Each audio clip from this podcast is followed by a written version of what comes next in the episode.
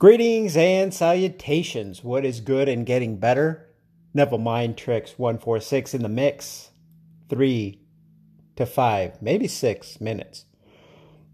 Neville once told a story about a series of questions that he read in the religious section of the LA Times.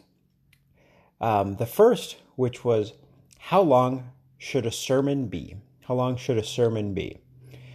Popular answers included three to five minutes, for the span of interest could not be held past that.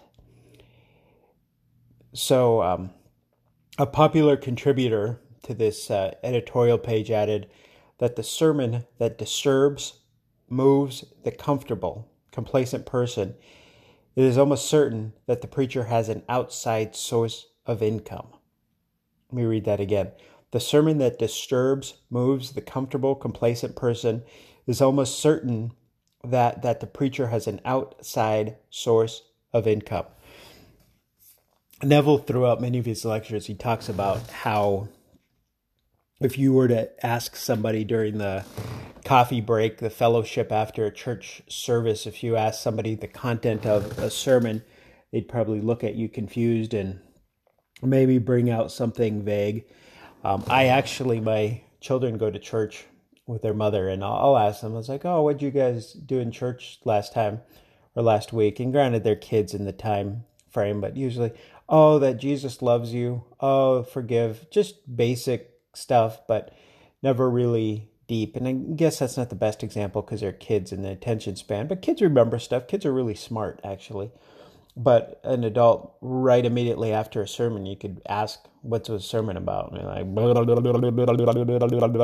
usually they don't know oh that god loves me and we're going to hell so it's funny when i read this I, I actually felt a sense of pride because of the brevity of my podcast and my catering to what neville taught versus what people want to hear um, I want to say it was Neville where there was a lecture.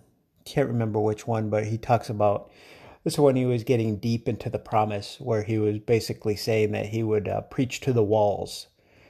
Uh, I think there was an advisor that told him that his content was kind of leading some people away because it was just it was kind of confused, kind of kind of kooky at the time. I'm not saying it was kooky, but people thought it was, and as a result stopped going and he's like i'll preach to the walls. So again podcast do it for labor of love for those that lesson do it for me to increase my understanding of knowledge of neville.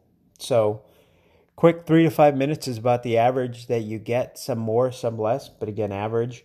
And i'm if i say something that disturbs moves a complacent comfortable person that is my intent. I'm not here to talk about SPs, lollipops, rainbows, and little uh, pandas that giggle and kiss you when you touch their stomachs.